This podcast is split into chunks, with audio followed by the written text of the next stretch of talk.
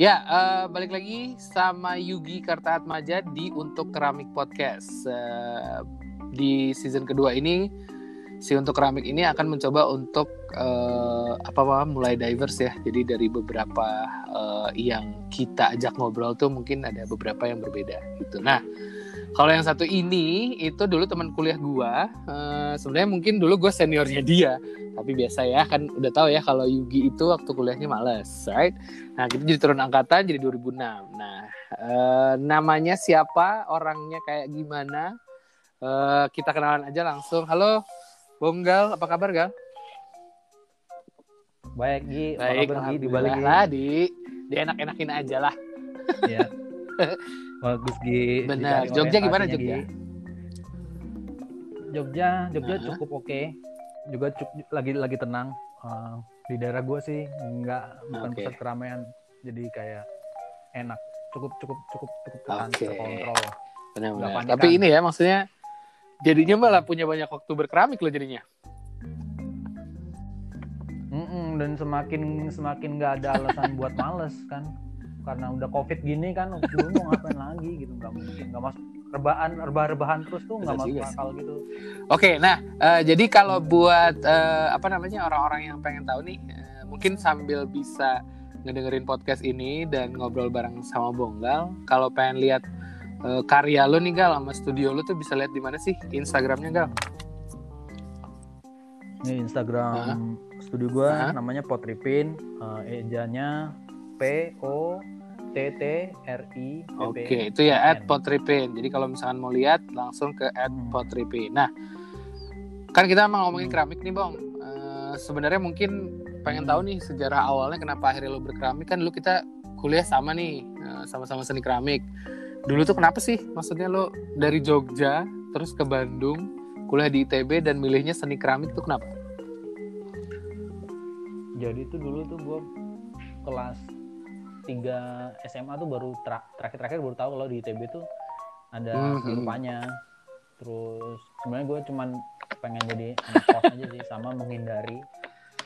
Gue pengen jadi anak kos, jadi waktu umur 17 tuh gue ada fetish nggak penting kayak gue pengen gue. Jadi dibilang mandiri juga enggak, cuman gue gitu. Aneh lah pokoknya.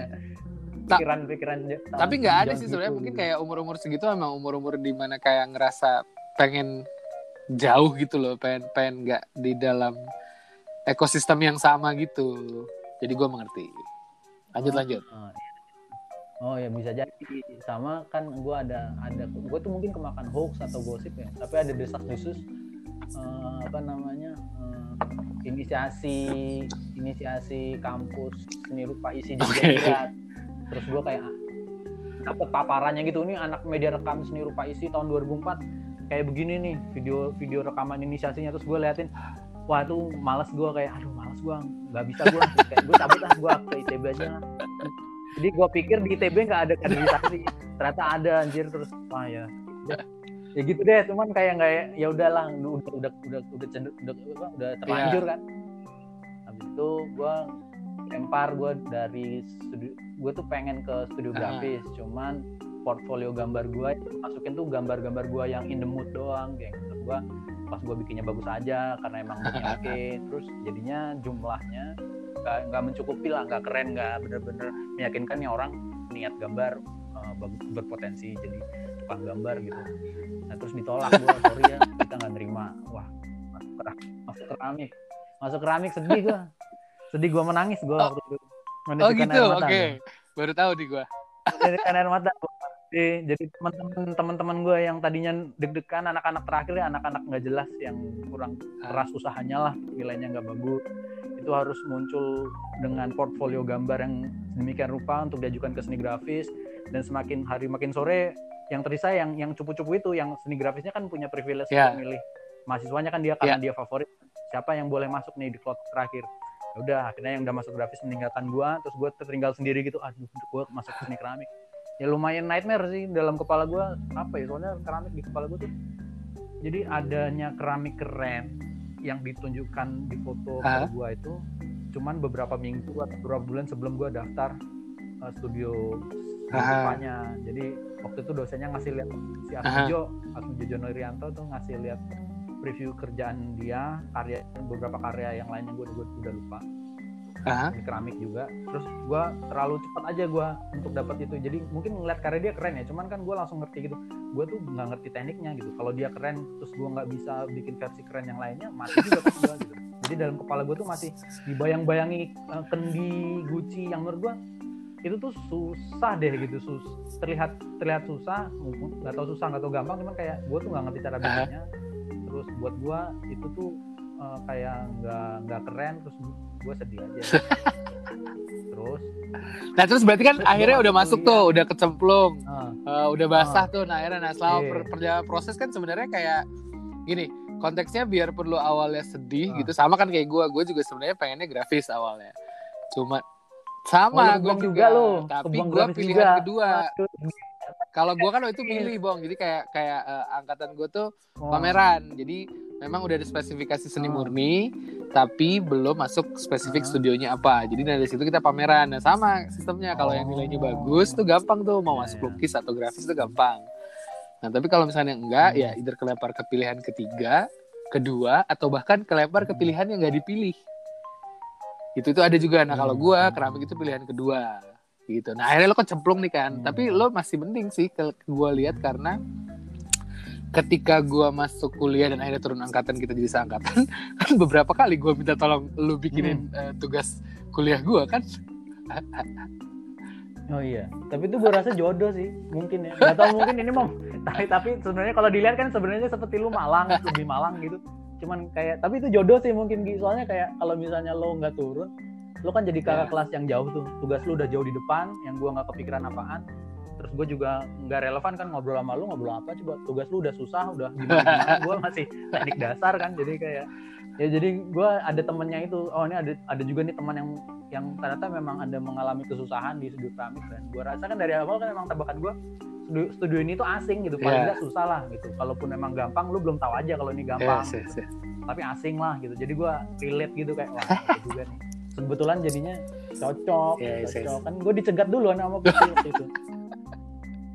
Apa tuh dicegat itu kayak gimana? Itu juga sotoy gitu. Jadi dia sotoy gitu. Gue nggak kebayang sih gue akan melakukan hal itu ke junior gue. Tapi dia mencegat gitu kayak. Jadi suatu malam tuh dia ngajakin anak keramik yang baru. Jadi gue sama itu lagi Antonio. Main dong bareng. Terus dia kayak dicegat kan. Jadi kita kuliah tapi udah ketemu sama kakak kelasnya. Terus jadi main bareng. Jadi tahu oh gini gitu. Terus ya gitulah, masih blank lah. Kakak ini siapa? Temannya tuh siapa aja, nggak ngerti. Tapi jadi diinisiasi gitu sama dia. Gue juga heran tuh, kok dia berani sih nyegat gitu. Maksudnya ada kemungkinan kan lu dapet junior tuh nggak jelas, nggak banget. Kan cuman kayak ya gitu. Gara-gara dicegat dia, terus dia tuh jadi intro buat teman-teman yang lain. Oh gini, studio keramik tuh gini. Terus jadi ya itu gue pikir jodoh sih. Kayak mulai merasa ya udah kita mulai dari nol dah nih, ayo keramik ayo.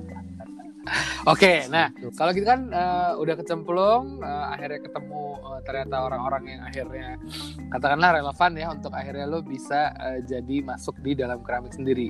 Loncat nih, gak apa kita loncat langsung ke ketika lo kayak sudah mulai kecemplung, terus tugas akhir. Nah setelah lulus nih, kan akhirnya mau gak mau nih keramik tuh lo jadikan sebagai tumpuan akhirnya untuk masuk ke dunia nyata lah kasarnya. Nah gitu. Apa sih yang sebenarnya lo lakukan dari setelah lulus kuliah tuh? Lulus kuliah tuh gue. Lo lulus tahun? Lulus kuliah. Gue lulus 2012. Jadi gue kuliah 6 tahun. Oh, berarti sama. Parah. Jadi tapi aneh gitu. Jadi kan karena gue mulai dari nggak ngerti keramik, terus akhirnya ngerti keramik. Olah begini, bikin piring, bikin cawan, bikin cup. Teknik dasar lah, bikin tubular 3 cm, terus sphere, bentuk sphere, bola 30 cm, teknik dasar. Cuman gue tuh ngikutin kuliah tuh lumayan niat ya. Jadi gue tuh banyak mainnya, cuman kalau demi masuk kuliah tuh gue tuh mau niat, gue tuh nggak ada disrespecting belajar di kelas.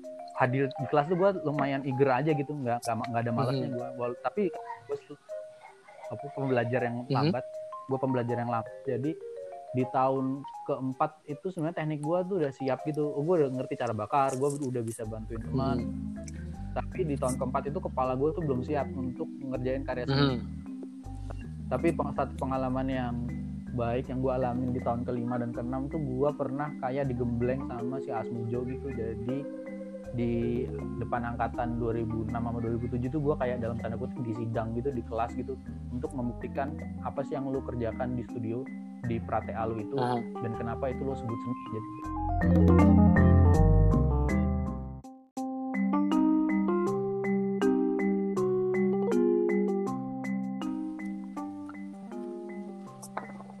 Jadi gue sebenarnya cukup beruntung sih, kayak apa namanya, ya kayak sampai sekarang juga gue ngerasa gue tetap manusia yang beruntung sih. Kayak misalnya ada orang yang kemudian ngebuka podcast ini terus ngerti ada nama gue kan, jadi kayak gue juga beruntung gitu, kayak gue juga bukan siapa-siapa tapi kok disebut di sini gitu. Jadi gue tuh cukup beruntung, jadi kayak gue masuk di sekolah yang anak-anaknya suka main dan nggak terlalu getol sekarya. Jadi tukang gambar, tukang bikin ini itu tuh banyak di sekolah kita kan, tapi emang suka main gitu.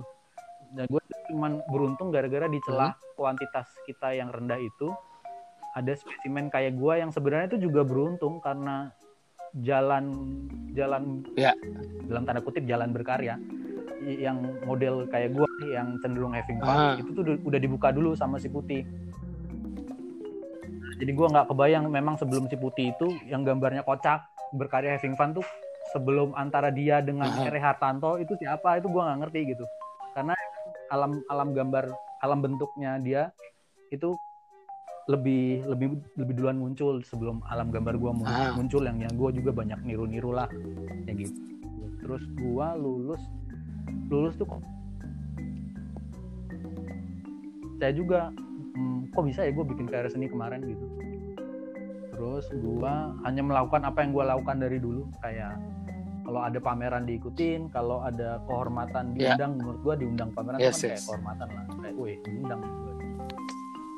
Itu ya gue ikutin, gue propose, karena begini, konsepnya begini, ikut, masuk, berhasil. Ya walaupun dengan gue sadar sebenarnya gue hafal banget kenapa gue gagal dalam pameran-pameran tersebut. Itu gue gue mencoba mengkoreksinya gitu, bukan mengkoreksi ya, membaca ulang gitu. Oh gue kasih kemarin tuh gambar gue nggak masuk sebenarnya di situ, atau pameran keramik yang begini bagi teman-teman sebenarnya itu kurang oke sih gitu. Tapi ya itu sebut bodohnya gue tuh, ya itu usaha terbaik gue saat itu lah untuk bikin pameran, ikutan pameran. Terus jadi begitu dapat tugas akhir gue udah nemu tuh franchising teori. Jadi anak S1 kan nggak menciptakan teori kan, dia tuh cuma manfaatin teori yang udah ada di buku, udah canon, udah masuk ke akademik. Terus lu pilih aja yang sesuai sama modus operandi lu berkarya, lu tuh kenapa bikin karya, terus lu cari pembenarannya atau justifikasinya dari franchise teori yang udah ada, yang udah teruji. Jadi yakin cocok nggak nih gitu, jadi bukan antara praksis sama teori bla bla bla. Nah itu gua tuh cukup agak kaget juga, berhasil juga ya gue bikin karya seni di tugas akhir gue. Terus begitu lulus tuh gue sempet agak memutar jalan karena nggak sengaja. Jadi pada suatu hari gue ikut program pameran gede di Bandung, diinisiasi sama anak-anak Bandung, terutama kampus seni rupa ITB. Itu acaranya keren sih, cuman berlanjut gara-gara mereka mungkin financially drained. Jadi niatannya mulia, niatannya keren, tapi memang waktu zaman itu juga kayak nggak bisa bener-bener ngumpulin yang terbaik karena ya SDM yang ada itu, dana yang dapat segitu mungkin masih kurang segala macam. Jadi ada bentuk pameran serempak se-Bandung, salah satunya mempunyai program proyek tunggal terpisah. Gue masuk salah satu proyek tunggal terpisah itu, yang sebenarnya lihat lagi bukan apa namanya, bukan solo exhibition juga sih. Ada yang bilang sebenarnya gue masuk kategori solo, pikir bahwa solo project tuh terbedakan dengan pameran tunggal. Nah di situ tuh gue tadinya mau bikin kayak karya itu, gue karya tugas akhir gue, cuman si owner tempatnya itu suggesting buat mas jangan, saya udah lihat tugas akhir mas, cuman jangan itulah mas, jangan kayak tugas akhir, soalnya tugas akhir mas kan ditempel, ditaruh di rak, menempel di dinding. Kita kan di sini koleksi lukisan, itu tuh di mana, di tempatnya itu di belakang aneh, itu apa sih, Hidayat ya? Hidayat kan dia bentuknya batako yang mana nggak bisa lu kan, dan mereka emang biasa koleksi lukisan di situ tuh digantung pakai tali. Jadi gue bisa just bikin keramik tapi nggak kayak TA lu gitu dia bilang. Terus gue mikirin, wah ini susah juga nih, gimana ya gitu. Dan memang ternyata setelah pameran memang ada beberapa yang ngomong sebenarnya orang-orang expect lo bikin karya tugas akhir lo karena menurut mereka tuh lucu dan mereka ekspektasi bakal ketemu yang semacam itu atau mutasinya. Ternyata gue beda banget, jauh lompat dari bentuk tugas akhir gue. Jadi dengan apa namanya kesadaran baru tentang bikin karya seni, karena kayak ibaratnya lulus ibaratnya tuh setahun sebelum gue bikin karya seni gue tuh tugas akhir gue tuh kan gue nggak ngerti, nggak punya prakonsep yang jelas tentang seni rupa yang mau gue bikin tuh apaan, seni yang mau gue bikin tuh apaan, kan gue nggak jelas kan. Jadi itu belum jarak setahun dari tugas akhir udah harus bikin sesuatu yang berbeda dari yang kemarin, gue kayak agak kagok juga. Terus gue akhirnya bikin seri kayak 12 guci yang bentuknya aneh-aneh gitu. Solo projectnya Pottrippin. Jadi cuma diambil dari situ aja nama studio gua. Maksud gua ya karena studio gua apa namanya waktu itu butuh nama apa yang asik ya, terus akhirnya makin banyak Pottrippin juga. Jadi waktu itu tuh gua kenapa pakai Pottrippin tuh, waktu itu gua pikir kan yang mau di display kan guci dengan bentuk macam-macam, ada yang ditempelin itu, ada tempelin ini. Nah itu tuh gue tuh berpikir orang tuh kan punya prakonsepsi khususkan tentang udah jelas gitu tentang guci. Ya guci itu kalau kan bagaimana guci lebih gitulah gitu. Ada guci tuh ada di mall, ada di apa namanya sentra tembikar di kampung. Orang udah ngerti guci. Nah ini gue bikin guci yang lain yang sebenarnya referensi gue juga nggak khusus, belum khusus. Jadi gue referensi visual gue tuh nggak khusus ke seni rupa, juga nggak khusus ke dunia keramik. Jadi gue tuh cuman manfaatin apa yang deket sama gue. Nah yang vernakular, image-image yang vernakular di gue tuh yang pop yang ditemukan di internet ya. Jadi ini vernakular objek yang gue vernakular image yang gue temukan tuh memang gak terlalu spesifik gitu. Cuman gue bikin guci yang sedemikian rupa, manfaatin prakonsepsi orang tentang guci, dan ternyata gue bikin guci ala gue yang kayak gitu, hand build, pinching dan bentuknya aneh-aneh yang itu. Terus gue menamakan itu Pottrippin tuh karena potri atau keramik, trippin tuh maksudnya gue tuh kayak ya emang defiant aja gitu, kayak aneh gitu, kayak ini keramik nih tapi nggak kayak keramik yang lo tahu gitu. Trippin aneh atau mungkin marah ya, trippin kadang ada orang bilang trippin marah gitu ya, mungkin emotif kali ya, emotif keramik nggak jelas tapi gitu ceritanya gitu. Terus akhirnya gue pakai jadi nama studio gue pengen gampang aja, soalnya kan nama studio orang kan kalau nggak keren banget itu antara nggak keren banget dan keren banget biasa sama ngaco gitu. Nah gue nggak mau yang ngaco, gue yang biasa aja deh. Kayaknya ini aja nih biasa nih, kayaknya namanya nih gitu. Nah ya, jadi maksudnya kan itu prosesi kan, berarti akhirnya sampai akhirnya lo berpameran gitu. Terus kan kemarin tuh lo juga sempat cerita kalau misalkan lo sempat hiatus tuh, sempat berhenti berkeramik tuh gara-gara, sebenarnya tuh gara-gara apa sih? Berhenti berkeramik sampai jadi kayak mungkin cerita lagi mungkin secara singkat kayak dari hiatus itu sampai akhirnya lo si studio Pottrippin ini benar-benar jadi ada gitu. Itu kan habis dari pameran itu tuh gue karyanya makin tersendat. Jadi dari pameran solo project yang guci-guci Pottrippin itu gue makin jauh dari studio keramik. Gue gak sempat nyadar buat jadi asisten dosen di kampus, yang mana sebenarnya nilai positifnya mungkin gaji gak seberapa atau mungkin gak ada gaji, cuman gue bisa dekat dengan tempat produksi kan. Nah, gue telat nyadar, atau mungkin kalau nggak salah juga si Albert Jonathan tuh masih di situ. Jadi kayak ada Albert Jonathan, ngapain gue jadi asisten? Kenapa? Jadi asistennya Albert Jonathan, kenapa nggak? Gitu. Wah gitu ya, jadi asistennya ya. Lo nggak jadi asistennya Albert sebagai seniman maksudnya? Waduh anjir, enggak lah anjir. Gue pernah lo bantuin Albert, nggak kuat gue. Gue cuman bantuin demi gue hitungannya bantu kenalan lah. Kayak studio bareng bantuin lah, kayak sebisanya gitu. Kayaknya nggak terlalu bagus juga kerjaan gue nggak terlalu oke, nggak cukup oke untuk karya Albert yang mencetak waktu itu.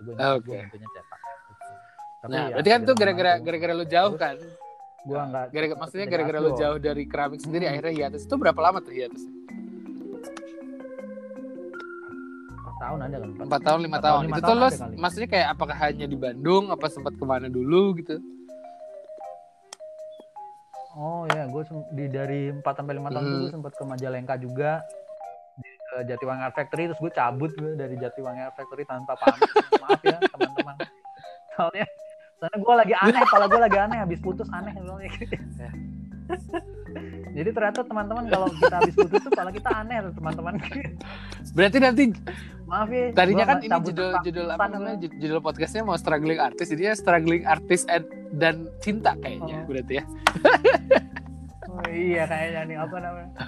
Penyintas ya, penyintas. Oke, nah, sampai akhirnya lu balik lagi ke Jogja itu tahun berapa?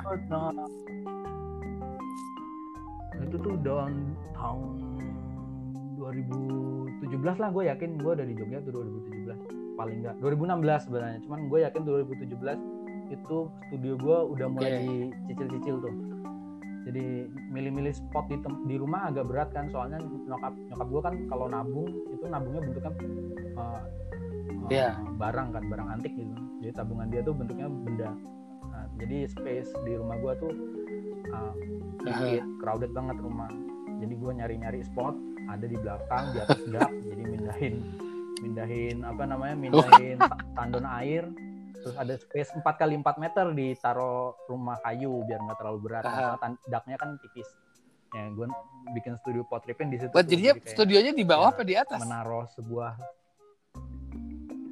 di atas bagian belakang. Terus kalau bakar harus ke depan gue. Gitu. Okay. Terus pokoknya diada-adain deh pokoknya. Gitu. Oh ini juga kan maksudnya yang kemarin lu cerita bahwa lu selama lu hiatus itu kan jadi si trust fund kid itu kan. Jadi sampai akhirnya berarti itu dong maksudnya barang antik emak lu itu masih ada tapi mas sekarang bukan akhirnya kejual gara-gara harus biayain struggling artis anaknya kan. Iya, masih ada dan gue ya juga masih ya nih ibaratnya gue apa yang gue lakukan sekarang nih gue sebut pekerjaan saat ini gitu. Gue juga ya pengen sih gimana caranya hidup layak pakai apa yang gue kerjain yang gue suka keramik gitu. Tapi kalau karena belum jelas ya gue mungkin di persimpangan antara apa mungkin ya gue jadi generasi kedua dari nyokap gue buat antik yang mana juga gue nggak begitu pede juga untuk mengakses menilai diri gue sendiri. Gue cukup layak untuk jadi generasi keduanya gue. Jadi tapi bantunya tipis-tipis aja dari belakang. Jadi samping lah bantuin tipis-tipis. Antik barang antik gitu, kenalan sama banyak. Oke. Berarti si Pottrippin ini studionya di Jogja di Suburban di Jogja itu mulai berarti di awalnya 2016 tapi itu baru ngebangun dulu. Nah benar-benar fix sampai ada tungku, sampai studio udah proper dan lo bisa kerja di rumah tuh tahun berapa? Kalau 2018 deh kayaknya. 2018. Jadi 2018 tuh lengkap tuh. Jadi 2016 itu balik Jogja, 2017 bikin studio, 2018 itu mulai lengkap, tungkunya dateng, tungkunya diinstal. Terus bisa bakar. Terus 2019 sampai 2020 mengulik ini dan itu sampai ya itu apa yang ditemukan kan belum banyak dan postingan di Instagram gue belum banyak, tapi itulah yang gue temukan selama 2 tahun terakhir. Nah itu berarti selama akhirnya lu bikin pelan-pelan membangun si studionya itu sendiri, itu tuh secara financially si studio itu datangnya dari lu berkeramik juga kah? Apa lu ngerjain hal yang lain? Enggak, gue bener-bener trust fund kit gue. Ada safety net lah dari nyokap gua yang mana juga buat gua ya safe tapi kayak psychologically gua nggak ngerasa bener-bener juga sih. Makanya gua seneng kalau misalnya bikin keramik terus aku gitu, gua secara psikologis walaupun secara finansial nggak gimana tapi secara psikologis gua seneng gitu. Secara psikologis wah dihargain nih kayak, gua nyetem nih gua sama dunia nih gitu. Nah seneng jadinya seneng. Menuju ke pertanyaan kedua nih Bong. Jadi kan dari cerita lo tadi tentang berkeramik dari zaman kuliah bahkan sebelum kuliah penemuan-penemuan yang lo temukan baik dari sisi teknik kesenimanan dan bahkan prosesi akhirnya sampai lo punya studio sendiri di rumah tuh, sekarang kayak arti keramik buat lo apa sih gitu? Diingetin lagi sekali lagi kalau misalkan mau sambil ngelihat ya, tadi kan Bonggal juga bilang di Instagramnya itu adalah beberapa penemuan yang ditemukan ketika akhirnya terbentuk studionya di tahun 2018. Itu di @Pottrippin ya, Pottrippin.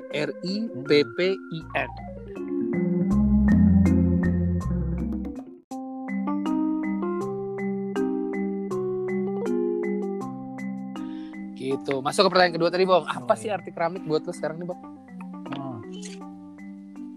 Arti keramik buat gua. Gua tadi udah kepikiran gitu. Tapi kok ngobrol panjang banget jadi kehilangan train of thought ya. Jadi buat gua keramik itu sesuatu yang gua suka dan sesuatu yang gua cukup nyaman untuk ngulik, untuk ngulik setemannya gitu, gimana gua bisa cun sama sama market lah gitu, sama market gimana maksudnya sukses, bisa mandiri secara finansial. Gue lebih nyaman ngulik di situ, soalnya gue pernah ngerasain jualan kaos gitu, wah berat gitu. Jadi kalau keramik gue cukup merasa nyaman karena apa yang gue ulik di produk ternyata yang gue baru telat nyadar itu kayak baru 2 tahun terakhir ini gue ngulik produk keramik. Apa yang gue ulik di produk keramik itu ternyata nanti ujung-ujungnya kalau buat karya itu ya bisa juga nyambung. Oh, gue ingat kalau warna kemarin, tekstur kemarin, bisa buat karya gitu-gitu. Cuman gue sekarang lagi nggak terlalu mikirin karya sih karena gue punya beberapa judul dan gue ngerasa nggak usah nge-push untuk nyari judul lagi tiap tahun harus bagaimana untuk saat ini. Gue santai.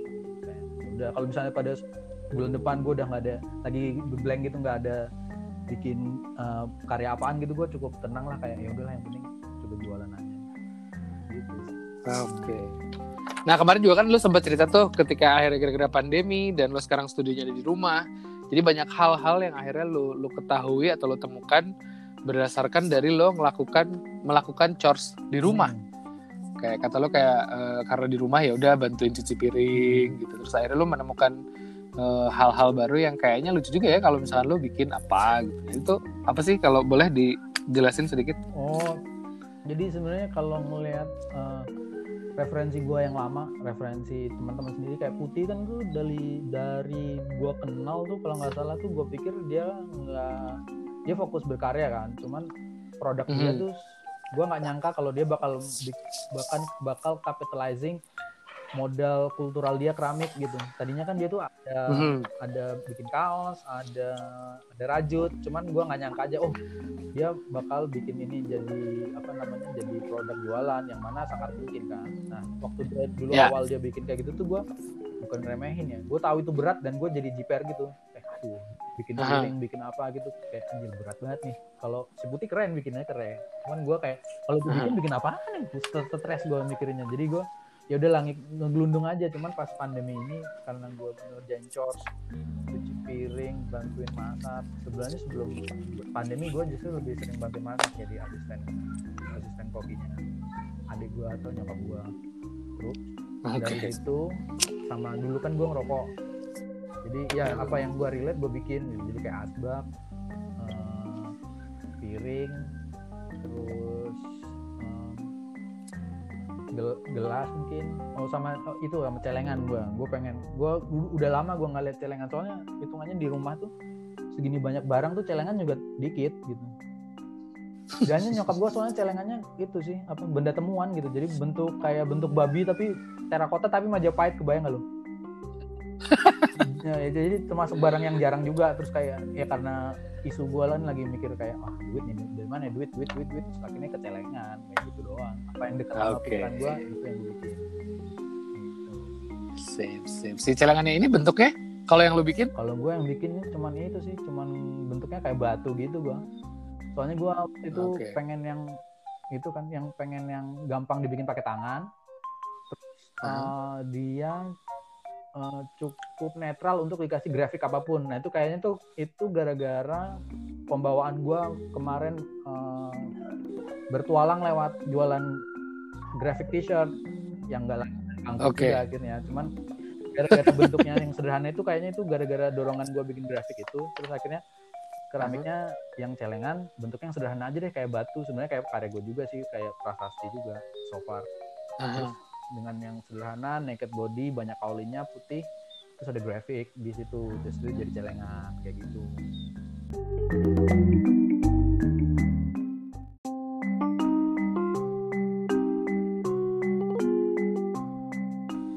Oke, nah masuk ke pertanyaan ketiga nih Bong. Kalau dari juga cerita tadi sejarah awalnya, terus juga sekarang arti keramik buat lo yang konteksnya juga banyak, akhirnya referensinya datangnya dari hal-hal keseharian kan, baik dari segi kekaryaan sampai akhirnya karena kebutuhan finansial lo akhirnya bikin produk-produk yang kira-kira masih bisa relate ke lo dan lo masih kayak nyaman ngerjainnya gitu. Nah lo sekarang lo kedepannya tuh di keramik tuh lo pengennya kayak gimana nih, visi misi lo di keramik, ceritanya kalau pertanyaannya biar lebih agak intelektual. Visi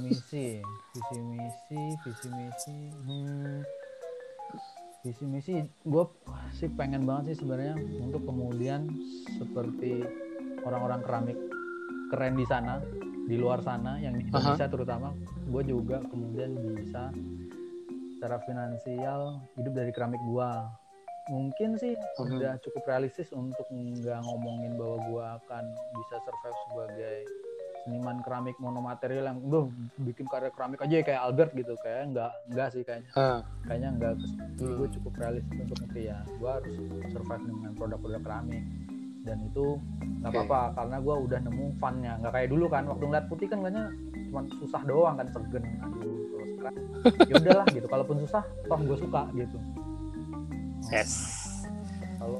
Berarti intinya mas sebenarnya kalau misalkan lo udah suka dan nyaman, kayaknya apapun yang lo lakukan dan biarpun mungkin itu susah, yang penting nyaman kali ya. Tapi maksudnya yang dicari adalah nyamannya dulu, baru cari gimana cara monetizingnya, gimana cara bisa secara financially mensupport diri lo dari kenyamanan lo itu kan.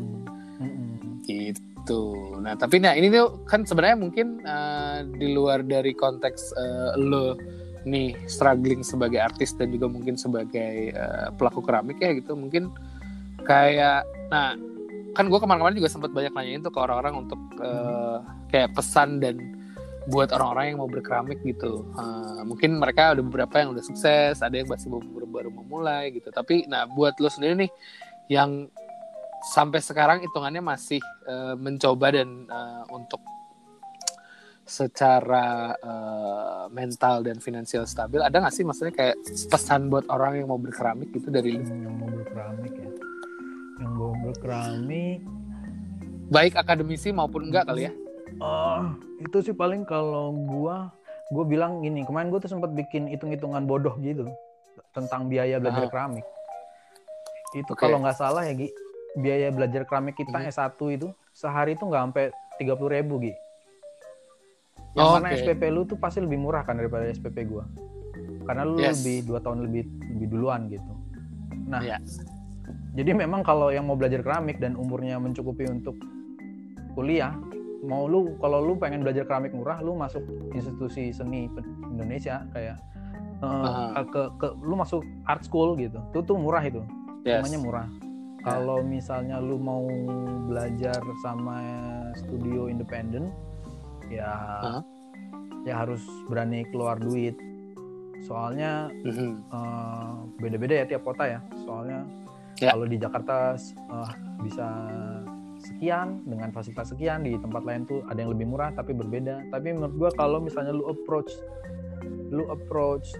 seseorang yang punya skill keramik, terus lu pengen belajar keramik, gue rasa ada baiknya lu search dulu tarif belajar keramik baik di art school maupun studio independen. Lu hitung deh tuh di art school berapa per hari atau per jam, di studio-studio independen yang lo tahu tuh berapa. Terus lo kemudian sebelum lo bilang minta diajarin keramik tuh dalam kepala lo tuh udah ada angka-angka referensi gitu. Jadi kayak memang ada persiapan bahwa saat lo minta ke seseorang yang punya cultural capital bisa ngerjain keramik, dia punya skill teknik keramik, lo tuh emang in the right headspace untuk gue akan bayar dia atas jasa ngajarin gue gitu. Jadi sesi belajar keramik itu adalah gue bayarin apa namanya dia sebagai mentor gitu. Jadi kayak lebih fair gitu juga. Gue rasa orang yang tahu harga kayak gitu nanti belajarnya juga lebih niat sih. Oke. Gue invest nih. Berarti kalau misalkan ya kan? Berarti kalau misalkan mau ini memang lo harus ini ya, harus dari awal harus sudah lumayan super realistis gitu. Jadi lo hitung berapa kedepannya gimana gitu. Konteksnya biarpun mungkin diawali hanya mau jadi hobi gitu ya, untuk mengisi waktu misalkan. Itu tetap aja dihitung, karena siapa tahu ternyata lo punya interest yang lebih jauh di keramik dibandingkan hanya sebagai sebuah hobi gitu. Karena memang si keramik ini tuh konteksnya apalagi untuk orang awam tuh kelihatannya kan masih awalnya masih hobi, tapi sebenarnya ketika lo jalanin lo akan menemukan kesenangan-kesenangan baru yang mungkin bahkan ternyata lo menyadari bahwa itu passion lo juga gitu ternyata. Gitu. Jadi secara realistis dihitung dulu kan tuh dari awal, barulah either mau pilihannya mau ke sekolah atau mau ke studio independen orang. Tapi lo sendiri kalau misalnya ada orang tiba-tiba datang mau jadi lo diminta untuk jadi mentornya dia, lo bersedia kan? Gue bersedia untuk bilang ke dia itu sih, paling bersedia untuk bilang ayo hold dulu gue hitungin, soalnya hitungan gue udah lupa gue hitungannya kemarin. Jadi gue akan hitungin harga art school itu per jam tuh berapa gitu. Terus kemudian nanti gue bandingin sama studio independen kayak misalnya yang bonafit aja gitu, misalnya cari yang paling bonafit misalnya di sebuah kota di mana gitu. Terus ini dia per jamnya segini nih. Terus kan diintip aja dia fiturnya apa aja, alat-alatnya apa aja, nanti disesuaikan sama studio gua gitu. Jadi lu mau nggak gitu? Kalau nggak mau, ya paling bener kalau usia lu masih muda, masih belasan tahun, masuk art school bro. Gua sarankan lu masuk art school gitu. Nggak apa-apa, masuk art school belajar keramik, oke kok. Oke. Kalau gitu sip, thank you Yoi. Bob udah menyempatkan waktu ke Lagi Bakar ya itu. Udah suhu berapa nih sekarang? Gua udah lewat 600 tadi. Kayaknya sekarang udah 700-an. Oke. Sip, kalau gitu thank you atas waktunya. Lagi-lagi kalau misalkan buat kalian yang mau tahu Bonggal tuh karyanya kayak apa, bisa lihat di Instagramnya di @pottrippin, Pottrippin. Terus juga kalau misalkan mau lihat-lihat juga karya-karya pelaku keramik lainnya, boleh di @untuk keramik. Terus juga kalau misalkan pengen tahu misalkan cerita dari siapa sih, pilihan-pilihan atau enggak orang yang pengen kalian tahu ceritanya kayak apa, boleh juga DM di @untuk keramik. Kalau gitu Bang, sekali lagi terima kasih banyak. Sama-sama Yugi. Semoga sukses ya bakarannya ya. Semoga kita ketemu di keadaan yang jauh lebih baik lagi Yugi. Amin. Yes. Kalau gitu. Tetap semangat. Sampai bertemu lagi. Dadah. Benar Bang. Dadah.